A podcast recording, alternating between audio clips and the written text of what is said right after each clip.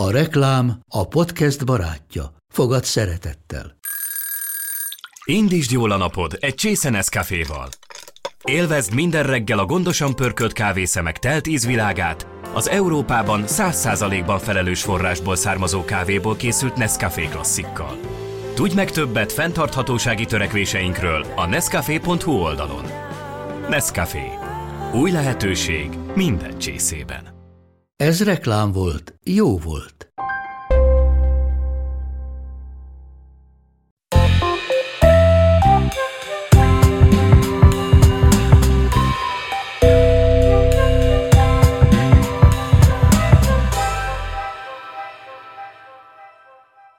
Szeretettel köszöntöm a Docs Podcast hatodik részének a nézőit és a hallgatóit.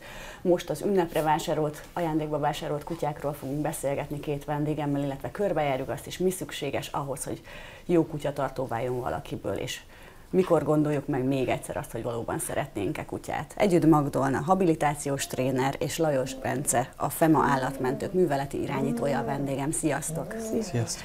Bence, te egy állatmenhelyen dolgozol, nyilván nagyon sok dolgotok van decemberben, és talán nagyobb is az érdeklődés a karácsony közelettével a, a mentvényeitekre. Érezhető valami növekedés ilyenkor, és akarnak-e többen kutyát mondjuk az ünnepek alkalmával örökbe fogadni, mint amúgy az év más időszakaiban? Köszönöm először is a meghívást, és uh, válaszolva a kérdésedre, uh, most már uh, egyre kevesebb így, tehát próbáljuk visszaszorítani ezen fajta érdeklődéseket, mivel én ezt valahogy úgy tudnám kifejezni, hogy mi ezt egy kicsit ilyen kényszervásárlásnak érezzük. Ilyenkor nagyon megfeledkeznek az emberek arról, hogy azért ennek egy egész hosszú, tehát ilyen 10-15 éves következménye is lehet, hogyha valaki nem jól választ, vagy ugye egy esetleges sérülés az adott állatnál, mert vissza kell hozni.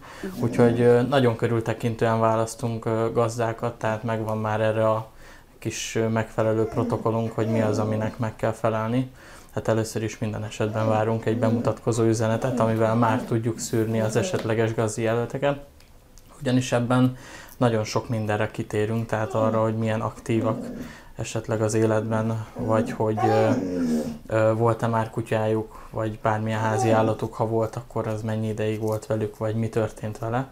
Úgyhogy azért nagyon sok mindenre kitérünk, meg vannak ilyen nagyon apró dolgok, amik alapján már könnyebb dönteni, tehát ugye nálunk egy ivartalanítási kötelezettség van a még nem ivartalanított kölyök örökbefogadható kutyusoknál, és ugye aki erre már rosszul reagál, akkor ott már nem is kérdés, hogy nem adjuk ki az esetleges állatot. Plusz ugye mindig kapnak egy időpontot, tehát minden gazdi előtt legalább egy órát szánunk, hogy elbeszélgessünk, és tényleg megnézzük, hogy az adott ő által a választott kutyus mennyire nyílik meg feléjük. Tehát az egy dolog, hogy esetlegesen egy gazdi jelölt megfelel a kutya szempontjainak. A másik dolog pedig az, hogy a maga a gazdi a kutyának megfelelőe. Tehát ezért is kérdezzük az aktivitást, mert Például egy nyugodtabb családi házban nem ajánlunk egy aktívabb, nagy mozgásigényű kutyust.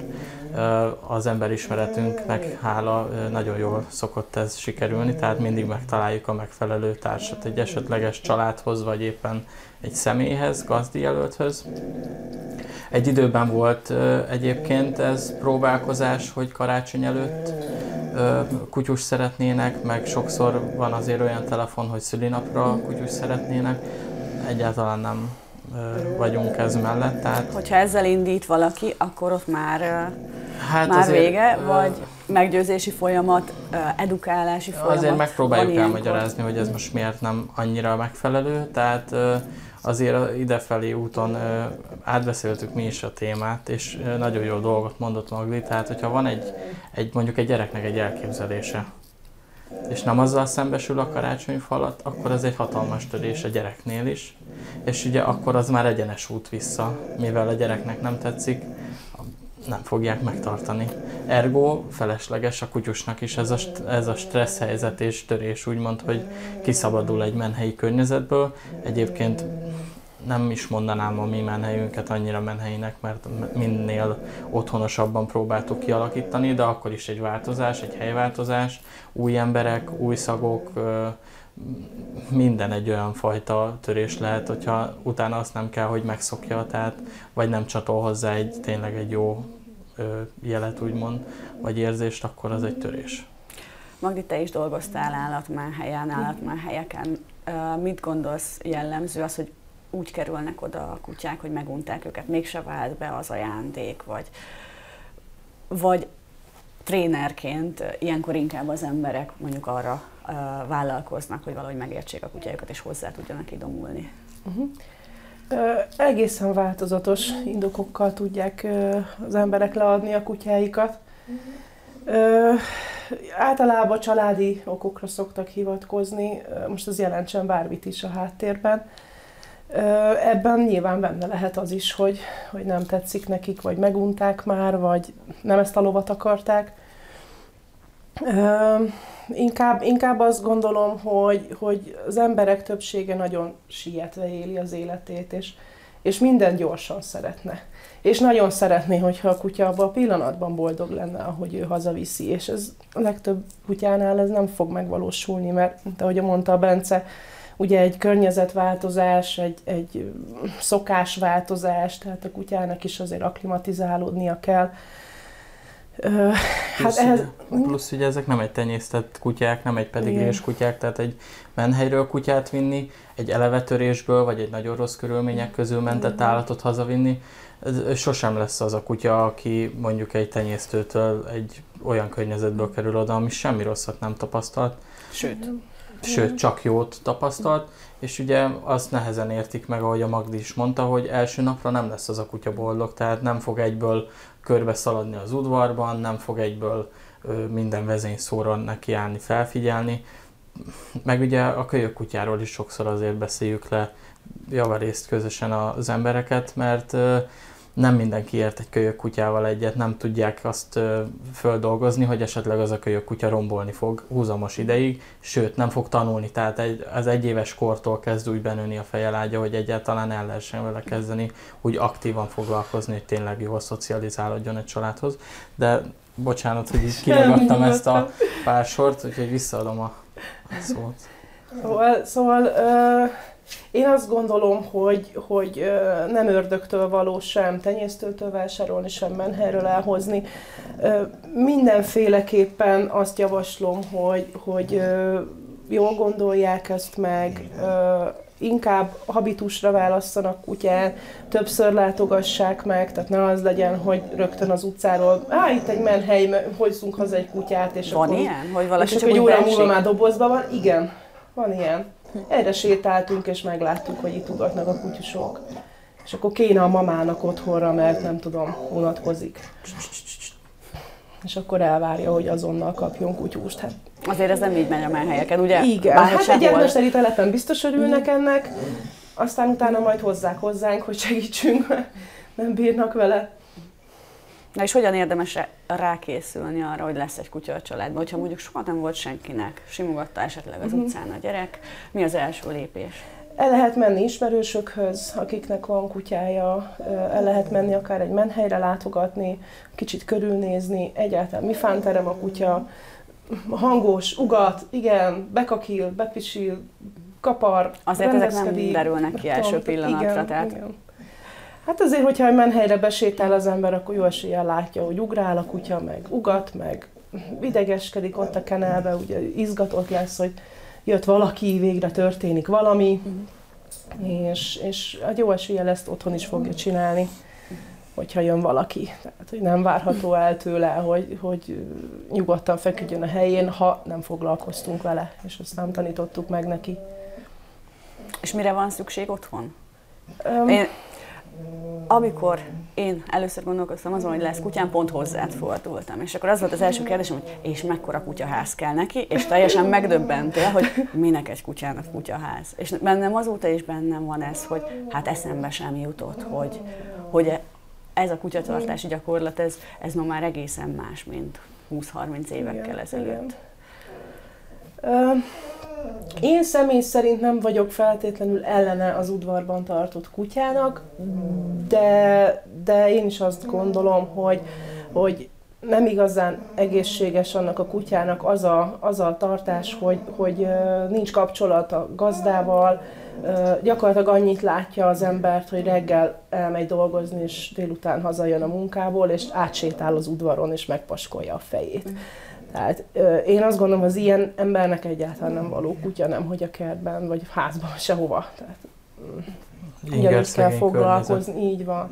Tehát az udvar az, az egy idő után marha unalmas lesz a kutyának. Minden szegletét ismeri, nem foglalkozik vele senkit, egész nap unatkozik, és akkor utána mit csináljon? Hát fölássa a kertet, lerákcsálja a rózsákat, elszökik. nem tudom, elszökik.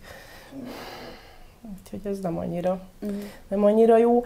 Úgyhogy én azt gondolom, hogy inkább, inkább legyen beengedős a kutya, inkább legyen lakásban tartott kutya, és biztosítsanak neki mindent, ami kielégíti az ő szükségleteit. És ezt hogyan lehet felismerni, hogy, hogy annak az adott példánynak, egyednek mik a szükségletei? Tehát nyilván odaig el kell jutni, hogy, hogy valaki mm. nagyon szenzitíven, körültekintően találja meg azt a kutyát, akit aztán hazavisz. Hát, ha van kutyás rutin, akkor ez nyilván egy picit egyszerűbb. Én, én tipikusan az az ember vagyok, akinek ha ölébe potyan egy kutya, és van vele valami probléma, akkor megpróbálja inkább megoldani, mint, mint megszabadulni tőle, sőt, inkább átvariálom az életemet, és megpróbálok akkor idomulni én is egy picit a, a kutya szükségleteihez, és, és úgy megoldani a dolgainkat. De, de hogyha nincsen kutyás rutin, akkor megint visszajutunk oda, hogy érdemes elmenni, eljárni, egy menhelyre mondjuk sétáltatni, önkénteskedni, kicsit segíteni, ha kiskorú, akkor szülővel együtt, meg miért ne. És akkor ott ö, megtapasztalni, hogy milyen fajta kutyák vannak habitusra, ö, mi az, ami a, az adott ember energiaszintjéhez illeszkedő, együtt élhető. Biztos, hogy, hogy minden kutyusnak lesz valamilyen, hát idézőjelben problémája. Ugye ez nyilván annak probléma, akinek probléma, mert másik ember meg lehet, hogy együtt tud élni azzal, hogy ugat a kutyája.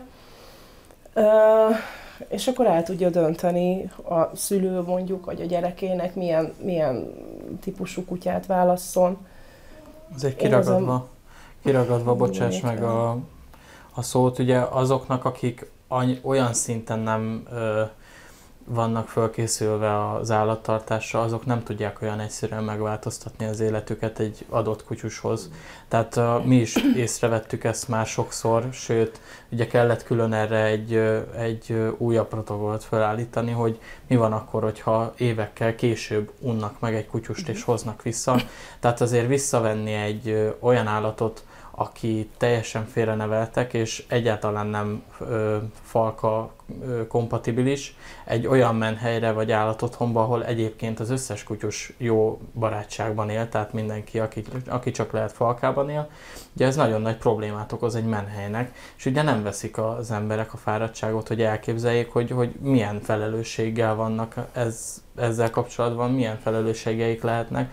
Tehát visszahozni több év után egy olyan kutyust, akit utána olyan emberhez kell vinnünk, mint a Magdi, vagy éppen ö, panzióba, mert nincsen egy személyes kenel több a, a menhelyen. Ez egy súlyos költségek is lehetnek az Egyesületnek a részére, és egyáltalán nem foglalkoznak vele. Tehát, hogy született egy negyedik gyerek, és akkor ezért, és akkor volt az a kérdés, hogy tehát négy évvel ezelőtt nem tudtad, hogy négy gyereked lesz, vagy hogy szeretnél még egy gyereket. Hát hogy, hogy nem sikerült átgondolni, hogy hogy akkor mi lesz ennek a kutyusnak a sorsa.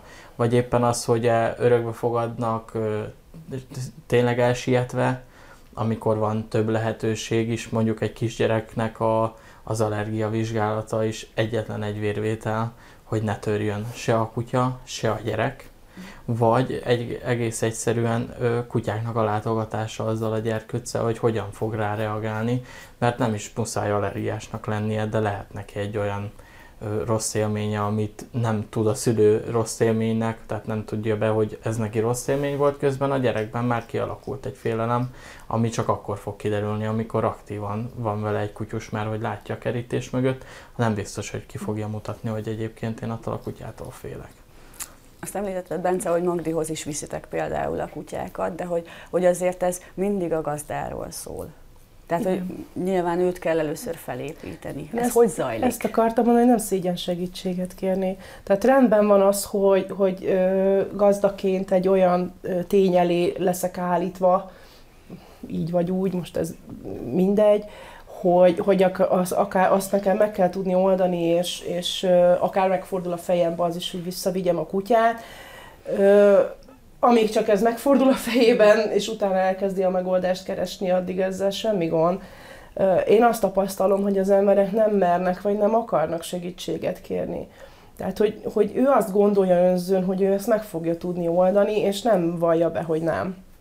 Vagy esetleg nincsen rá keret, azt gondolja, hogy én, mint tréner, biztos jó sokért fogom ezt megoldani, pedig ö, nagyon sokszor szoktam úgy segíteni, hogy akár nem is kérek érte pénzt, ha azt látom, hogy tényleg őszinte a szándék, és, és nagyon szeretnék megoldani, és a kutya is egyébként boldog a családban, tehát látszik, hogy, hogy szeretik egymást. És hogy zajlik ez pontosan? Fölméred a, a gazdét, fölméred a kutyát, kettejüket együtt? Igen. Igen. És ez, ez valahol hasonló, mint ez a kutyaóvi kutyaiskola, vagy ez már egy spécibb irány, amit egy habilitációs tréner csinál a kutyákkal? Hát Annyiból ugye... spécibb, nem, hogy kisebb a szórás. Tehát, hogy a figyelem összpontosul. Hát nyilván egyéni, igen, az abban is, meg, meg hát a klasszikus kutyaiskolával szemben ugye itt nem a feladatozás a lényeg, hogy szépen tudjon ülni, meg menetelni mellettem a kutya, hanem inkább az együttélésen van a hangsúly. Hát, hogy a kutya tanuljon ö, szabályokat, ö, ki legyenek elégítve a szükségletei, tehát valamilyen életmódsportot, bármit kezdjenek el vele, vagy hogyha erre nincsen lehetőség, de azért mégis inkább próbálják megoldani, akkor, akkor ö, legalább valami otthoni feladatozás ilyen jellegű, tehát ami egy kicsit az agyát is mozgatja a kutyának, ö, logikai játékok, bármit, tehát hogy ezekre felmérni a kutyát, hogy mi a, mik, mik az ő képességei, mi az a sport, ami hozzá jó lehet, mi az a sport, amit a gazda fizikailag képes megcsinálni. Tehát most hiába mondom, hogy vigye agility hogyha tudom, kerekes székben van, tehát nyilván ezt is figyelembe kell venni. De hogyha nagyon lelkes a gazdi, és, és egy húron tudunk pendülni, akkor egész sikeres. Minden kutyának szüksége van feladatokra, lemozgatásra? Vagy van olyan kutya, aki tényleg hazamegyek és vár a kanapén, örül nekem és alszik? Mert hogy sokan ezt várják azért el a, a kutyáktól. Biztos van ilyen kutya, de szerintem ilyen szempontból neki is van feladata. Tehát, hogy akkor tőle az az elvárás, hogy legyen nyugodt. Hát lemozgatásra mindenféleképpen szüksége van, még annak a kutyának is, akinek alacsony a mozgásigénye, tehát vele is el lehet menni, röviden sétálni, Kicsit lehet fejleszteni az állóképességét is az ilyen kutyusoknak. Lehet velük olyan, olyan dolgokat csinálni, ami nem feltétlenül fizikai igénybevétel igényel. Hát, hogy... Az micsoda például? Lehet kapni most már különböző logikai játékokat, lehet klikkerezni vele, tanítani neki trükköket, nem tudom, húzza le az oknit a lábamról, meg ilyenek vagy nézzen nagyon szépen. mm. Kávét főzni még nem tudjuk megtanítani őket sajnos, pedig ez nagyon hasznos skill lenne. De nem a kutya hibája egyébként, hanem a tudományé, mert biztos, Igen. hogy lehetne már gyártani egy olyan okos kávéfőzőt, ami gomnyomásra megoldja. Amúgy És egy gomnyomásra pedig egy kutyát is meg lehet tanítani. De hát ugye azért vegyük azt is figyelembe, hogy azért ennyire ne romoljon meg a világ, hogy aztán a kutyák a későbbiekben a saját kényelmünket fogják majd szolgálni, mert azt szerintem annak semmi értelme. Azt számít-e, hogyha valaki első kutyát szeretne, hogy kölyök kutyát választ, vagy, vagy, vagy egy kifejlett felnőtt példányt? Itt már említetted azt, hogy egy éves kor körülbelül a határa Én szerintem annak. nagyon sokat számít egyébként. Igen. Én legalábbis úgy gondolom, hogy egy kicsit fejlettebb, mondjuk egy évnél kicsit idősebb, már nyugodt és kiegyensúlyozott kutyus, akinek van egy bizonyos ismert temperamentuma, egy viselkedési formája, sokkal könnyebb ahhoz alakulnia egy, egy friss kutyatartónak, mint egy teljesen ismeretlen és még nem is szocializált kutyushoz, akit mindenre is meg kell még tanítani, a, a nyugodt sétálástól kezdve mindenre, tehát biztosan könnyebb. Ennek ellenére mindenki kölyökutyát akar szinte, főleg hát nyilván a gyerekek, és nagyon sokszor azért a szülők beleállnak abba, hogy, hogy a gyermek És még ennél súlyosabb alapján. problémák is vannak egyébként, amiket így nem nagyon hangoztatnak a médiában. De ugye az egyik probléma nem csak a kölyökkutyák, hanem van ott egy, a, a, a sötétben, ott hátul egy olyan probléma, amit tényleg a fekete kutyákkal való, hogy mondjam, tehát, hogy a, a, a fekete egy, bundájú, a fekete, szőrzetű kutyák? A fekete szőrzetű kutyusok egyszerűen kikerülnek a látótérből, tehát, hogy javarész szóba sem jönnek. Na, és, és e- miért? Ö, nem hát tudják elmagyarázni. Tehát ö, vannak ilyen nagyon egyszerű érvek, mert hogy ez olyan snasz. Vagy olyan egyszerű. De volt egyébként egy család, aki úgy érkezett hozzánk, hogy kiszállt az őrű az autóból, és azzal indított, hogy meg szeretnék nézni a kutyákat, csak feketét nem, mert azt mondta a felesége, hogy a snasz. És akkor mondtuk nekik, hogy jó, ha legyenek kedvesek beülni az autóba, mert ez itt nem az a hely. Tehát, hogy ez egy azonnali kiszavazósó nálunk, mert azért ne vigyük át. Én szerintem ez egyébként egy, lehet, hogy hülyén hangzik, de ez valahogy szerintem a rasszizmusból alakult át, vagy, vagy nem tudom, de hogy ez hon, honnan jött embereknél, hogy a fekete kutya teljesen más, mint egy, mint egy más színű kutya, ez, ez nonsens. Na és ugye utána jön az, hogy mindenképpen kis testű maradjon, mindenképpen legyen kölyök, mert azt gondolják az emberek, hogy csak egy kölyök kutyát lehet összeszoktatni egy másik kutyával, vagy beépíteni egy családba, vagy hozzászoktatni a gyerekkel, gyerekhez, hogy a gyerekkel együtt nőjön fel, ez is butaság. Tehát mi lesz a gyerekkel, amikor a pár hónapos kiskutya mondjuk fellöki az udvaron, azonnal köt hozzá egy nagyon rossz ö, ö, ilyen visszajelzést, hogy a kutya fellök, a kutya megkarmol, a kutya az éles kis fogaival játékból megharap, és azonnal elkezdi táplálni azt, hogy távolabb tartózkodjon tőle, vagy esetleg el is zárkózik onnantól kezdve így alapvetően a kutyának bármiféle interakciójától. Úgyhogy igen, elsősorban egyébként mi a családosok mellé mindig olyan kutyust ajánlunk, hogyha nagyon kicsi gyerek van, aki mondjuk bírja a gyerekeknek esetlegesen a durván megmozdulásait is, amíg a gyerek nem tanulja meg, hogy hogyan kell egy állattal rendesen viselkedni. Magdi, hogyha egy családi kutyát hoznak hozzád, vagy, vagy kérnek föl a, kérik a segítségedet, akkor, akkor te az egész családot figyelembe veszed ilyenkor, vagy, vagy azt a személyt, aki leginkább foglalkozik a kutyával? Tehát ilyenkor a gyerekeket is be lehet ebbe a folyamatba vonni? Először azzal szoktam ö, kommunikálni, aki többet foglalkozik a kutyával, de nem lehet kikerülni semmiféleképpen a családnak a többi tagját sem. Tehát, ö, ö, hogyha van egy viselkedés probléma a kutyával, akkor akár lehet a kiváltók egy másik családtag is, anélkül, hogy akár tudnának róla.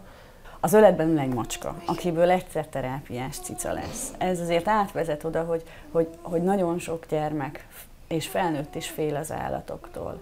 Ezzel lehet valamit kezdeni habilitációs trénerként? Tehát van ennek egy ilyen oldala is, hogy, hogy az emberek segíted abban, hogy, a, hogy az állatokat elviseljék? Hát én az emberekkel annyira nem vagyok jól. Nem, nem vagyok annyira ügyes. Igyekszek, tanulok. Szoktam ebben segítséget kérni, kommunikációs szakember segítségét, hogy egy picit álljon ott mellettem, és akkor fordítson embernyelvre. Ez azért nagyon szuper, hogy igen. akkor ez ilyen multi igen, igen, igen. Nem sok ilyen esetem volt még. Volt olyan is, ami sikerült, volt olyan is, olyan is ami nem sikerült. Nyilván a másik ember, aki fél, ugye ő neki nagy, nagy része van ebben, tehát hogyha ő nem elszánt, és, és olyan mélyek a félelmei, hogy saját magát meggyőzi arról, hogy ez soha nem fog sikerülni, akkor bármit is csinálhatok. Hát az állatot, ami a kezében van, meg tudom tanítani, mert mondjuk van olyan, hogy megharapta a saját kutyája, és fél a saját kutyájától, de szereti annyira, hogy nem akarja ö, odaadni másnak, ő ezt meg akarja oldani. Ö, az állatot meg tudom tanítani, hogy egy kicsit figyelmesebb legyen, egy kicsit finomabban közeledjen, ne legyen annyira lehengerlő. Egyébként egy új típusú kutyáról beszélgetünk, tehát hogy azért masszív és gyors és, és mindent azonnal akar csinálni. Hát őt egy picit lejjebb tudom nyomni, de hát mellette ugye hozni kell a gazdát is párhuzamosan, mert ugye a kutya azért érzi, hogy félnek tőle. És akkor mit csinál a kutya, amikor ezt érzi? Vagy ezt kutyája válogatja? Hát kutyája válogatja, többféle jelzést uh-huh. hoznak. Most egészen sokat De nem törnek uralomra a az én, az én kutyám például, hogyha fél tőle valaki, akkor, akkor kivonul a uh-huh. térből, tehát ő nem szeret ott lenni, ahol félnek tőle, érzi azt a negatív energiát, és elmegy. És mit fog csinálni egy terápiás macska? Ö, nyugodtan ül, lehet őt szeretgetni, lehet majd vele feladatozni is, hogyha már eljutunk oda, hogy ezeket megtanulja. Most egyelőre ez, ez a következő projekt, hogy így nyugodtan legyen egy ilyen forgatáson például. Egész jól teljesít akkor Igen, egyébként. igen, igen. Úgyhogy Mondjuk a macskáknak ez nem olyan nagy nehézség, hogy nyugodtan üljenek, hiszen hát, a nap nagy részében ezt csinálják. Csak hát, ugye, hogy ugyanezt meg tudják tenni egy teljesen idegen igen. környezetben, mm, az a nehéz inkább. Hát most, ugye most egyelőre azt tanulja, hogy hamar feloldódjon, hogy itt sem fogják őt bántani. Mert hogy ő is egy talált macska, tehát ő nem, is egy nem, talált nem a kezdetektől simízgetett igen, kis igen, szobacica. Igen. De kezdetektől mutatja jeleit annak, hogy ő nagyon szeretne az emberrel kontaktálni, és, és igazából bármit meg lehet vele csinálni. Tehát nulla agressziót mutatott eddig, körmét is simán le lehet vágni, bármit. Az állatorvoshoz is hámban megyünk, nem, nem kell neki box sétálgat a kutyák között, úgyhogy nagyon... Visszatérve egy picit az előzőre, számít-e, hogy milyen nemű a kutya, aki az első kutyája lesz az embernek? Hát ezt meg embere válogatja igazándiból. Ö, alapvetően én szerintem nem igazán, bár ugye tényleg egy új környezetben, mondjuk egy benti kutyusnál, ö, lehet, hogy ö, könnyebb egy, egy lánykutyussal kezdeni. Természetesen, hogyha a zivartalanítás is szóba jön, mert ugye nem biztos, hogy a, a, a vérzéses problémákat könnyen vagy nyugodtan tud kezelni egy ember, hogy állandóan takarít utána. A fiúkutyáknál pont ugyanez, hogy az ivartalanítás után is előfordul, hogy ez a kutya jelölni fog. Nem feltétlenül tanulja meg a szobatisztaságot időben, és az, hogy mindennek az oldalát pisili, az lehet, hogy egy negatívumot vonhat maga után. Úgyhogy valamilyen szinten előfordulhat, igen, hogy számít ez, mondom, ez attól függ, hogy kinek milyen a habitusa, hogy áll hozzá az állattartáshoz. Magdita, nagy különbséget látsz az eltérő ivarú kutyák viselkedésében? Én nekem saját személyes tapasztalatom nincs ebben, de egyszer hallottam valahol, hogy, hogy általában az ellenkező neműek jobban kijönnek, tehát a nők a fiú kutyával, a, vagy kankutyával, a, a férfiak meg a szuka kutyával. Én nem tudom, szerintem ez is főleg tanítás kérdése. Biztos vannak érzékenyebb kutyák, de hogyha ki van ivartalanítva, meg, meg foglalkozva van vele, akkor ez az érzékenysége is ott tud, háttérbe tud szorulni. Hát, ha van önkontrollja, akkor ez szerintem együtt élhető.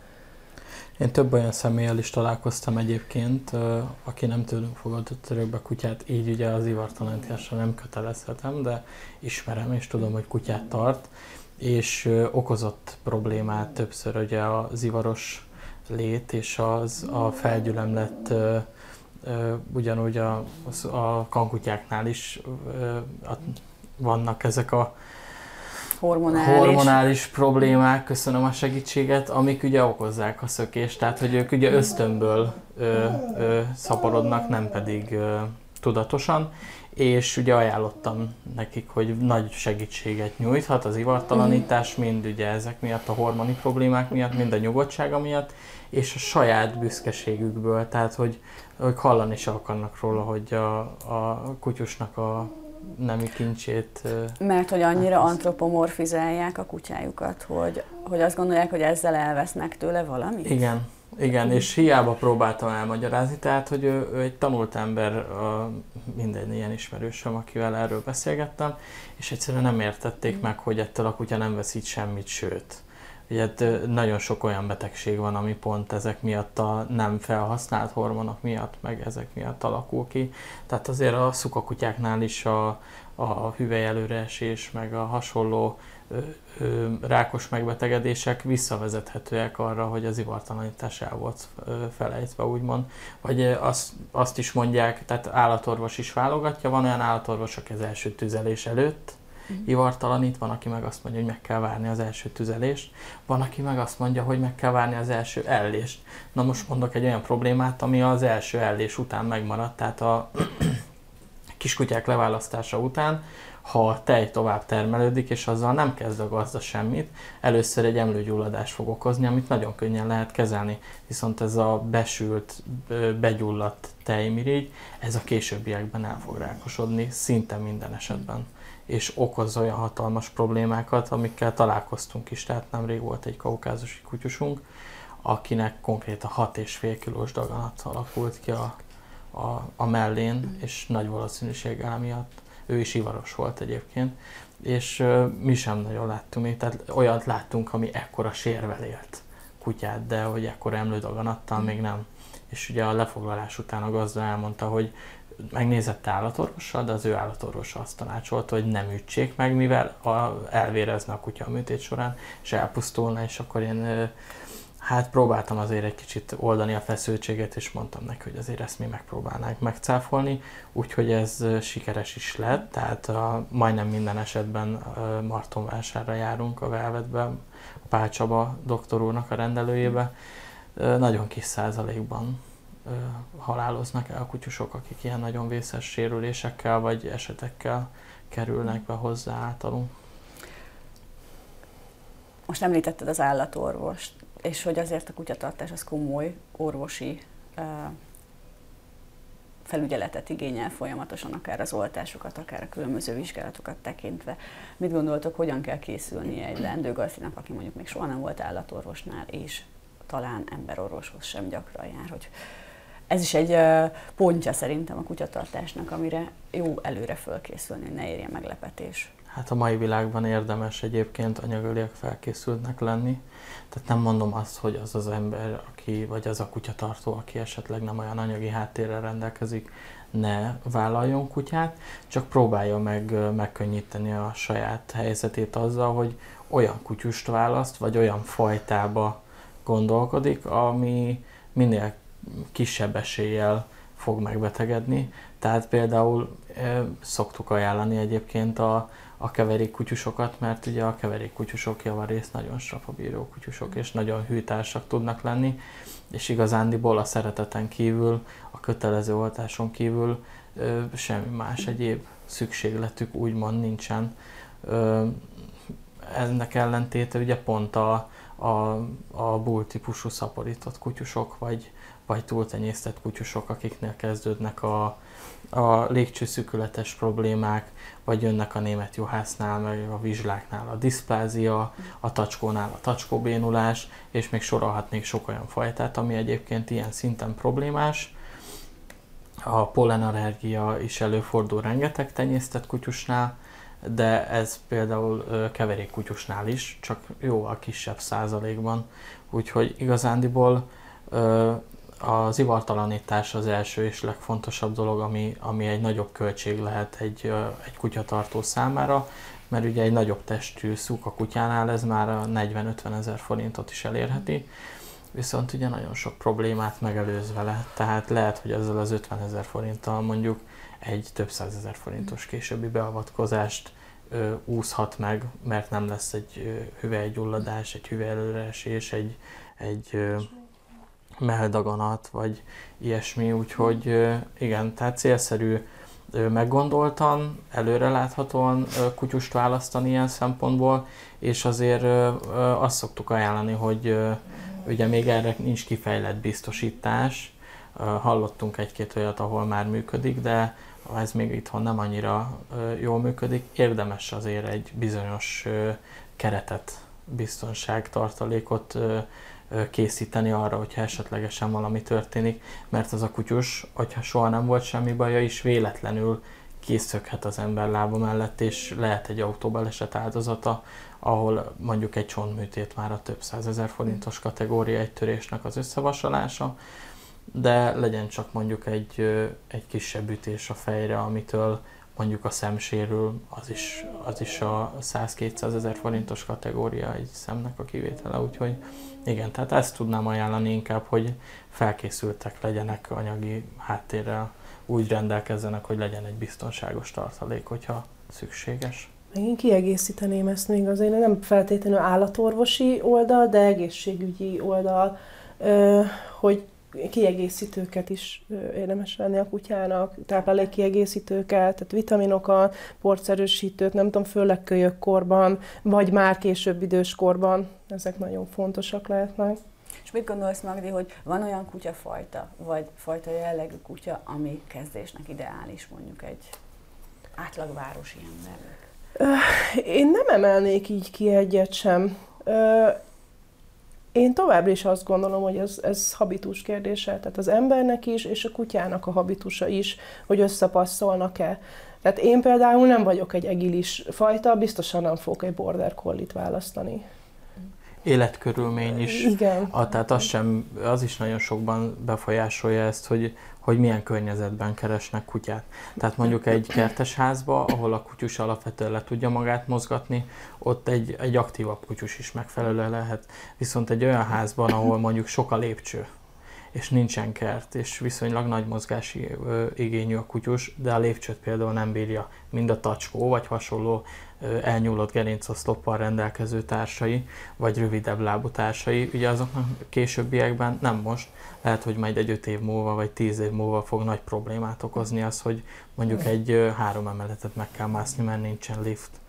Úgyhogy igazándiból tényleg bármelyik fajta jó lehet, a lényeg az, hogy, hogy a gazdajelölt fel legyen rá készülve, és azt a kutyus fajtát válassza, ami hozzá meg tényleg a, az aktivitásához a legjobban passzol. Vagy ha ez nem sikerült, akkor találja meg az utat azokhoz a, a segítő emberekhez, akik össze tudják fésülni. A Mert ugye áthidalható lenne mondjuk azzal, hogy segítséget kér, tehát például egy sétáltatót felfogad, vagy, vagy panzióba adja, napközibe adja, nem tudom. Ez nagyon idillián hangzik, meg nagyon cuki, csak akkor nem magának hozott kutyát, hanem a trénernek, meg a panziósnak. Hát Jó, ezért a, tréner, ezért a tréneres nem fog megharagudni, meg, így van, meg a panziós sem fog azért, érte megharagudni, hogy, azért na. hogy munkája van, csak igen, tehát... Persze. Gyere vissza, Bojka, gyere vissza szépen.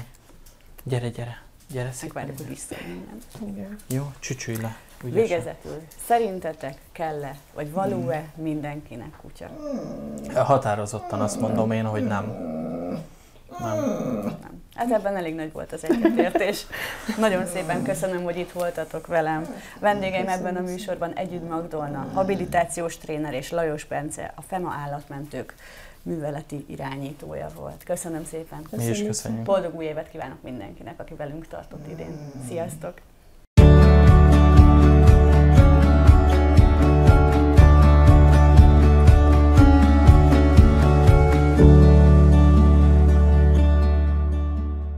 A műsor a Béton partnere.